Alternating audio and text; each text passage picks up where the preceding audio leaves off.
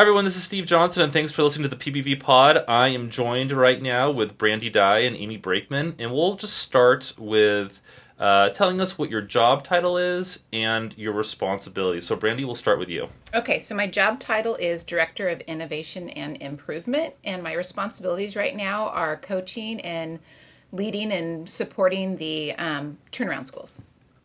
And Amy? Um, I am a curriculum specialist assigned specifically to the four turnaround schools. Um, and my responsibilities include supporting the academic coaches and the leadership on each site. Perfect. All right, so many people throughout the district have heard about the turnaround schools, but before we dive in into what they are, could you talk about the new name for these schools, which we'll use for the rest of the conversation? Perfect. I'm really glad you asked us that because part of our last visit with the University of Virginia, who is one of our leading partners, um, was to rebrand Turnaround with a name that was more positive and aspirational. Mm-hmm. So, in working with the principals at the Turnaround Schools, we rebranded our name as the LEAD Schools. And LEAD stands for Leading, Excellence, Achievement, and Determination. So, we are now the LEAD Schools. Great. Okay, so that's what we'll use for the rest of the conversation. Lead. I'll hopefully not make a mistake, and which I tend to do um, when when things change. But all right, so let's start with just providing some background information regarding the lead schools and how they started. Okay, so it really started with Castle when they received the school improvement grant. Part of the requirements of the grant were that we partner with a school turnaround program. And so they actually, the team that wrote the grant, including Dr. Bianchi, had interviewed two different um, university partners mm-hmm. that were part of school turnaround. Um, one was Stanford and one was the University of Virginia. And ultimately, they decided to go with the University of Virginia as the leading partner that's kind of guiding the turnaround process. So that's how they got started. And then we worked with Brad Grumbles to um, identify which schools we thought would be a best fit for the program just based on their current data. And obviously, turnaround is for the schools that are low performing in our district. And um, so we identified our four lowest performing schools and we've moved forward with them. Great. Okay, so are there going to be any new schools that are going to become lead schools next year? Not next year. Um, we're hoping maybe for the 1920 school year, um, given board approval and given the data that shows that the program's working, um, we would look at bringing on more schools then. Um, interim assessments are an integral part at the lead schools. How are they used to drive instruction? Um, every lead school, K through six, is required um, to take the interim assessments. This year we had six. Next year we're going to have four, so we're going to have a little less assessing. Um, and really, what's driving the instruction is the protocols we've attached to that. So after you get um, your data from Illuminate, we then step into looking at how the students performed by um, standard strand, and then we align it to next steps for reteach. Mm-hmm. So teachers have the ability to really look at how their students are performing, how well they're doing, and aligning the rigor to what ultimately is going to be the expectation for the end of the year assessment. Okay. Um, does each lead school have the same protocols for collaboration? At the beginning, we gave um, every lead school a sample um, that we ourselves had received from um, one of Paul Bambrick's books, and they in turn have taken and kind of um, adjusted and modified to fit their specific needs. Um, some of them are longer, some of them are shorter, depending on the type of data that they're looking at. But overall, it's the process that they're going through is where they get the most um, bang for their buck out of the information. Mm-hmm. And what are the four lead schools right now? I don't think we mentioned that yet. Yeah, so, oh, yeah. the four lead schools are um, Sandrini, Seibert, Stine, and Castle. Mm-hmm. Okay. Uh, how does PLC time differ at a lead school than maybe the other schools in the district? Um, well, this year they all have their hour collaboration time, um, and some of the sites do a joint collaboration where every teacher is in the cafeteria or the MPR or the library, wherever it best suits. Um, and the reason for that is to kind of get cross grade level collaboration. And it also allows for leadership to kind of move um, among teams and answer questions and give um, immediate feedback. Um, some of the other sites are working where leadership is kind of spread out going in between. Um, but overall, they have a tighter um, agenda for what they're going over and kind of what what the expectation is at, at the end of it. Next year, it'll look different um, because they're going to a 90 minute collaboration time. So mm-hmm. for the four schools, instead of having 60 minutes on a Wednesday, they're going to have an hour and a half. So that gives them a little bit more time um, to dig into the data, the next steps, and the planning piece for that. So, what are some of the positive things we've seen from the lead schools this year? It can be in terms of data or what teachers have said, uh, and you know, feel free whoever wants to start. Mm-hmm.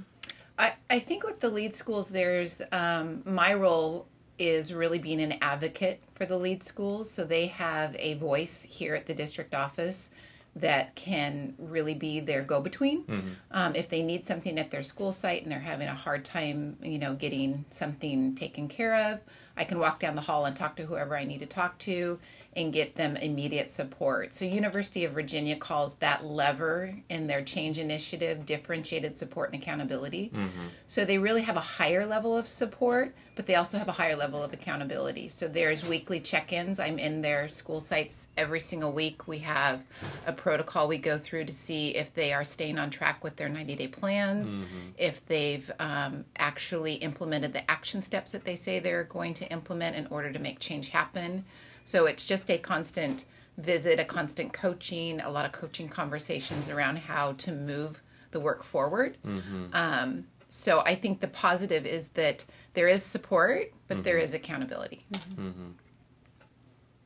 At the teacher level, I've seen a lot of teachers who have gone from um, having conversations around feelings and uh, thoughts to actually having data in their hand that helps them mm-hmm. kind of clarify and gives focus to their teaching. Right. Um, I think that's very powerful for teachers when we have a lot to cover in the day.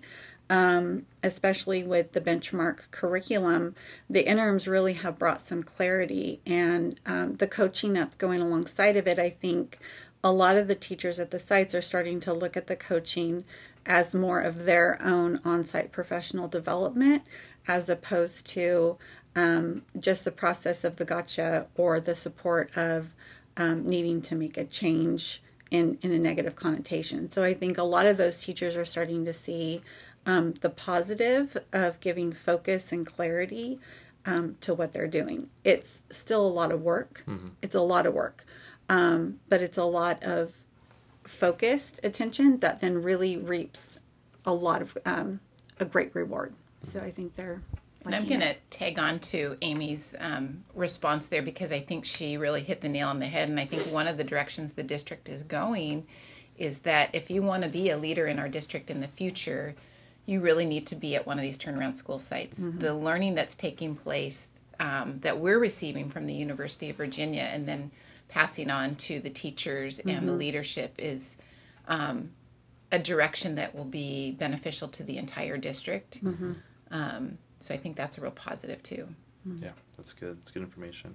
All right. Anything else before I ask my last question? Anything else about the lead schools that you kind of thought of uh, that you'd like to share? Um, and if not, people can definitely, if you're listening, feel free to send Brandy, Amy, or even me questions, and we can do a follow up mm-hmm. interview too if people have uh, you know specific questions that Absolutely. they want answered. I think the only thing I thought of when um, Amy was talking about the interim assessments, one of the things that I wish I had had when I was teaching was that real time immediate feedback. Mm-hmm. You know, you with Illuminate, you get your results the minute yeah. the kids are done, right. and and you really there's so much power in being able to look at that data and right. say, oh, I need to work with these kids right now you know, I don't have to take time to grade it. It's already graded Right. through. So it's just that immediate feedback. And the kids are even loving it. I mean, Well, could you talk about the donut? don't it? so just give the background of what that is, talk about Illuminate, and why people even discuss the donut. So when teachers get their results from an assessment, when they first pull up the screen of their results page, um, a graphic opens up and it's a circle with a hole in the middle, but the circle is the donut and it, it shows where the class is as a whole as far as meeting standards. Um, standards not met, standards nearly met, and so there it's color coded. And so when the donut opens and the teachers have it on the projector, the kids get really excited to see the blue in mm-hmm. their donut because that means they're exceeding standards, or the Oh, green, nice. which means they're meeting standards. So when they see the blue and the green grow, they get really excited, and so they have donut parties, and Yeah. it's mm-hmm. the kids love their donut. Yeah, that's wonderful. I mean, it's talk about visible learning. Yes. They get to see, Yeah. visibly see, you know, how they're progressing. And I've they I've even heard that they ask to see their individual mm-hmm. donut, not just their class donut, but they want to see. I want to see my donut. Right. Yeah. Right. it really lends itself to providing students with those goal setting conversations where we know that that's a best practice. We know um, that that works really well with students and, and even teacher predictors for having them really going after a skill and wanting to set those goals. And Illuminate is just the tool that kind of puts all that together for us. The immediacy, as Brandy said, um, and the students are asking for it. It's not like um, the teachers are having to belabor it. They Right. want to see um, how they're growing and how they're doing, and it's just it's very powerful. Yeah, it's exciting. Can I share one more exciting? You can share as much as you want. Okay, so I was meeting um, at Castle with the principals, Katrina and Amanda, and one of the processes that we've learned through our training with University of Virginia and the Paul Bambrick Santoyo books is coaching conversations that the principals have with teachers, Right. and they use their interim data to guide those co- those coaching conversations. And Katrina was really excited to show me because they're piloting with one teacher each. Each of the principals has one teacher that they're beginning these coaching conversations. And the teacher came in and was nervous at first, but once they got into the process and she understood that this is to help her grow as a professional, um, one of the questions that they chose to focus on and one of the standards, she was getting 17% percent was was where they were at, which is very poor. Right. And through the coaching conversations and the follow up with the principal and guiding like the instruction on how to change that, how to make it more impactful, she had she had made a formative assessment, a common formative assessment to follow up an exit ticket. And she was so excited to go in and show Katrina that after the coaching conversations that her kids were at 72% mastery. Wow. So going from that just, you know, really poor result to a coaching conversation with the principal that changed your teaching and changed student learning to a 72% Right. um, was really exciting. So that was a fun conversation that I had in one of my recent weekly site visits. Right, and talk about collective efficacy. That's something to build on right there. As a uh, you know, between the administrator, the teacher, and probably even the whole team. Right. You Well, and what we find too is when teachers see those kind of results, then other mm-hmm. teachers want that. Right. Well, I want those results for my class. Can I have that coaching conversation too? Definitely. So mm-hmm. just learning that it's not a bad thing, Right. you know, and and those co- coaching conversations are really effective. Well, when you can, when you see that something's working, right. you you mm-hmm. want to do it too. Absolutely. Definitely. Okay, last question.